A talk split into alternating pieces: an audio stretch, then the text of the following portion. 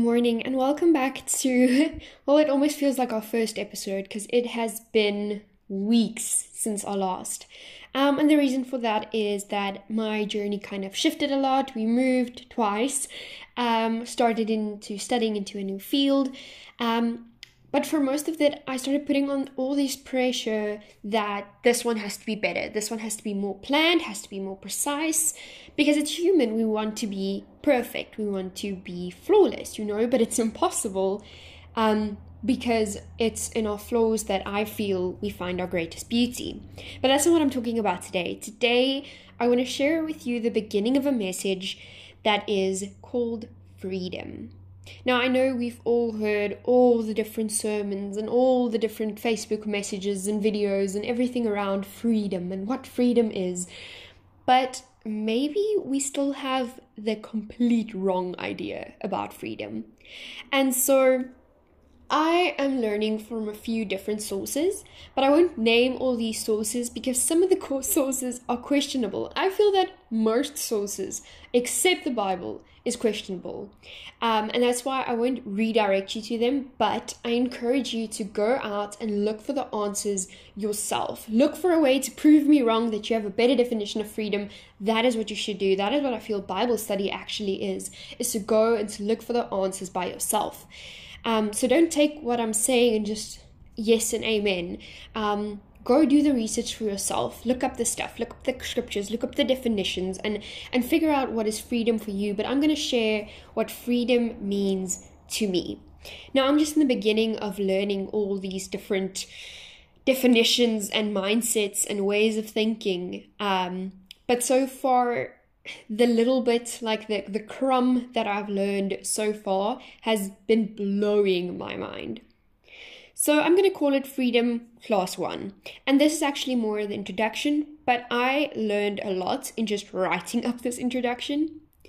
So freedom always looked to me as something that isn't in my life. Like if I was free now, and this is before I learned everything that I've learned, um, it would mean I won't have a bad mindset, I will be financially stable, I won't have negative people in my life, I won't have a job that's sucky.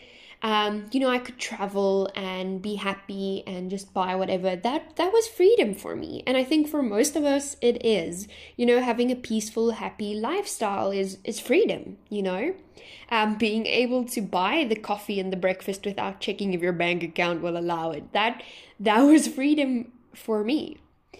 But then I asked myself these questions okay, so if I want freedom in my way of thinking, what do I want to change in my life?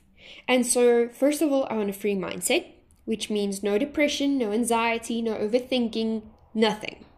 I want a peaceful soul, which means that I won't stress the whole time and I won't worry the whole time and have this fear at the back of my mind that everyone is, hates me and is going to die in a weird way and I'm going to be left alone. I'm going to have a happy heart. And I know all of these kind of overflow in a way, but I am so, or I was, I'm still, I'm so consumed about just having that mental stability that everything I strove strived for surrounded having mental stability. Um, and so the last two things I wrote was a happy heart and a fearless spirit. And although that sounds beautiful, you know, fearless spirit, I had no idea what that means. I had absolutely no clue what I meant by a fearless spirit, but I like the sound of it. Okay, so in the first um, lesson that I watched, I think I watched it on YouTube, the guy asked or said something, and it's so true. He said, What you seek first will organize the rest of your life. And I was like, No, no, no, no, no, no. Like, no, bro, I'm sorry. Um, you know, I seek having not depression. You know, if that organizes my life, then I think I'm on the right track. But then he started speaking about this kingdom parable and where God tells us to seek first the kingdom of God.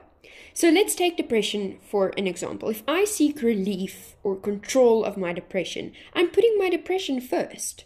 I'm not per se putting the solution first. No, no, no. I'm putting the depression because I want relief and control over the depression. Now, whether your depression is maybe pornography or anger issues or financial stability, whatever that category is for you, if you seek relief and control of that, you're not seeking freedom of it, you're just seeking a little bit of a pause break. And that's temporary. So sometimes, you know, depression is not an easy subject, so I'm going to keep it there. Sometimes meditating and going on a walk and eating healthy, it helps, but it doesn't take it away. It's the relief part of it, it's not the freedom part of it.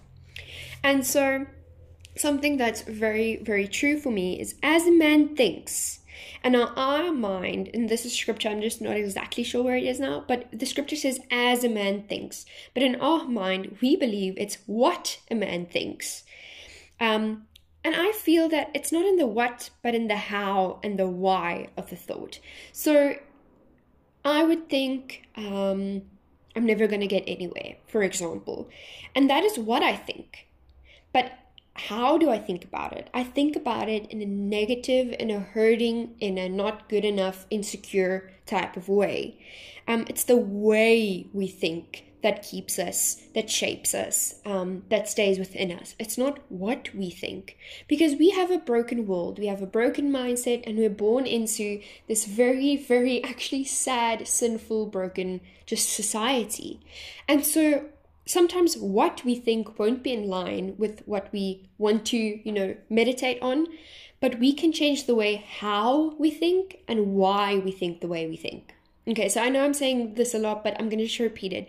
Is it's as a man thinks, meaning it's how and why you think the way you think, not per se what you think. You can think this guy is an idiot, and it's what you think about him, but why do you think it about him?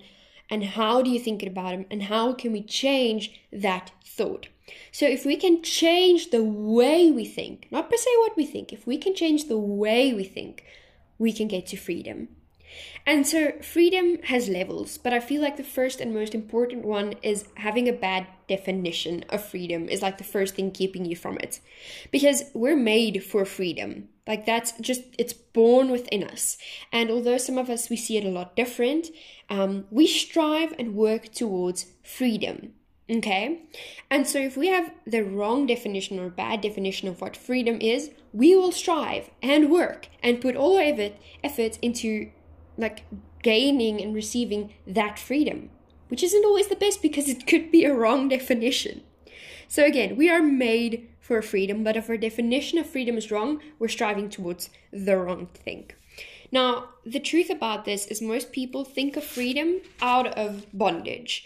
And the one guy that I listened to said that a prisoner thinks of freedom as a life without bars, but it has nothing to do with the bars. It has to do with the emotional and the spiritual circumstances. Um, and so, freedom is not the absence of something. Freedom is not the absence of something, but the presence of someone. And that just shook me to my core. Is I'm going to read it again. Is freedom is not the absence of something, but the presence of someone. And 2 Corinthians 3, verse 17 says, Where the Spirit of the Lord is, there is freedom. And that is our someone.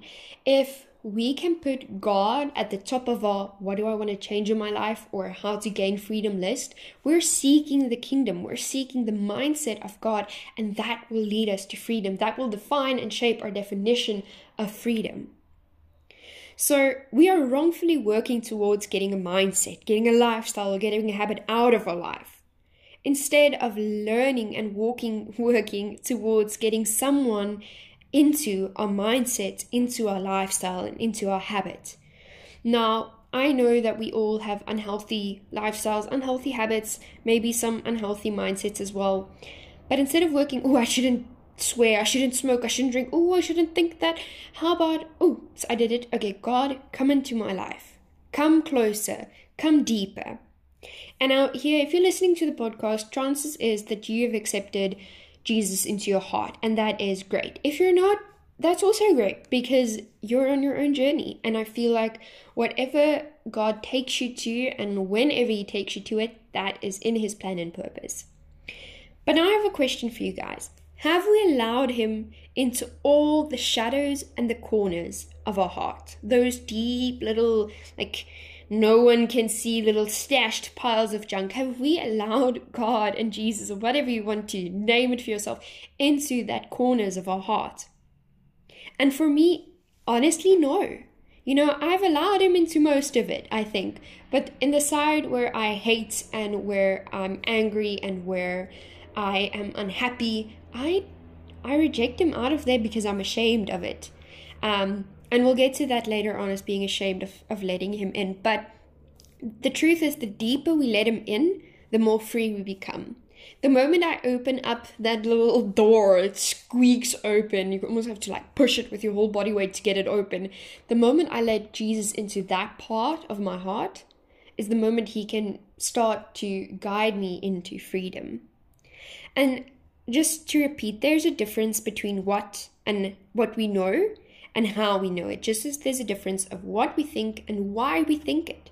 So you might know all the nice verses and the songs and everything that says this is freedom and this is how to gain freedom, but how do you know it? How deeply? How enthusiastically? How carefully? How loving do you know that truth? And so it comes back to your perspective, and perspective is everything. But again, we've learned now that we are looking at freedom out of this perspective of bondage, whatever your bondage might be. I need you to visualize you standing behind bars. And for me, it is depression, financial instability, dependence, um, and da da da da da. You know, my bars kind of go on for a while, but I need you to envision you standing behind that bars, and whatever you saw as freedom is what you saw from looking through the bars. But the truth is, looking through the bars, if you imagine a, a jail block now, you're just looking into someone else's bars that looks maybe a bit better, you know? And that's sad because then we just continue into the cycle of thinking, oh, that is freedom. If I just do that, if I just get rid of that, if I just own that. And again, we're not allowing God's presence to bring us freedom. We're chasing after the wrong definition. But now, something I want to end off with and send you out with is that we can perceive and learn out of the mindset of Christ. We can look and think out of his mindset. And I know this sounds far fetched, but 1 Corinthians 2 tells us that we have the mindset of Christ. It was lended, it was given to us. He sent the Holy Spirit to us. And with that comes wisdom, knowledge, discernment, understanding, and all of those beautiful elements. But we have the mindset that is able to perceive and learn and think the way Jesus would. But it's something that's hidden, I think, very far beneath, you know, all our little personality traits and all our little bad habits and lifestyles and bad decisions and we kind of just like buried it underneath you know? It's still there. You know i love god. He's in there. Amen. Yes. Love everyone. But when you drive in front of me i'm gonna call you an idiot because you didn't have your flicker on. Instead of saying hey you know what?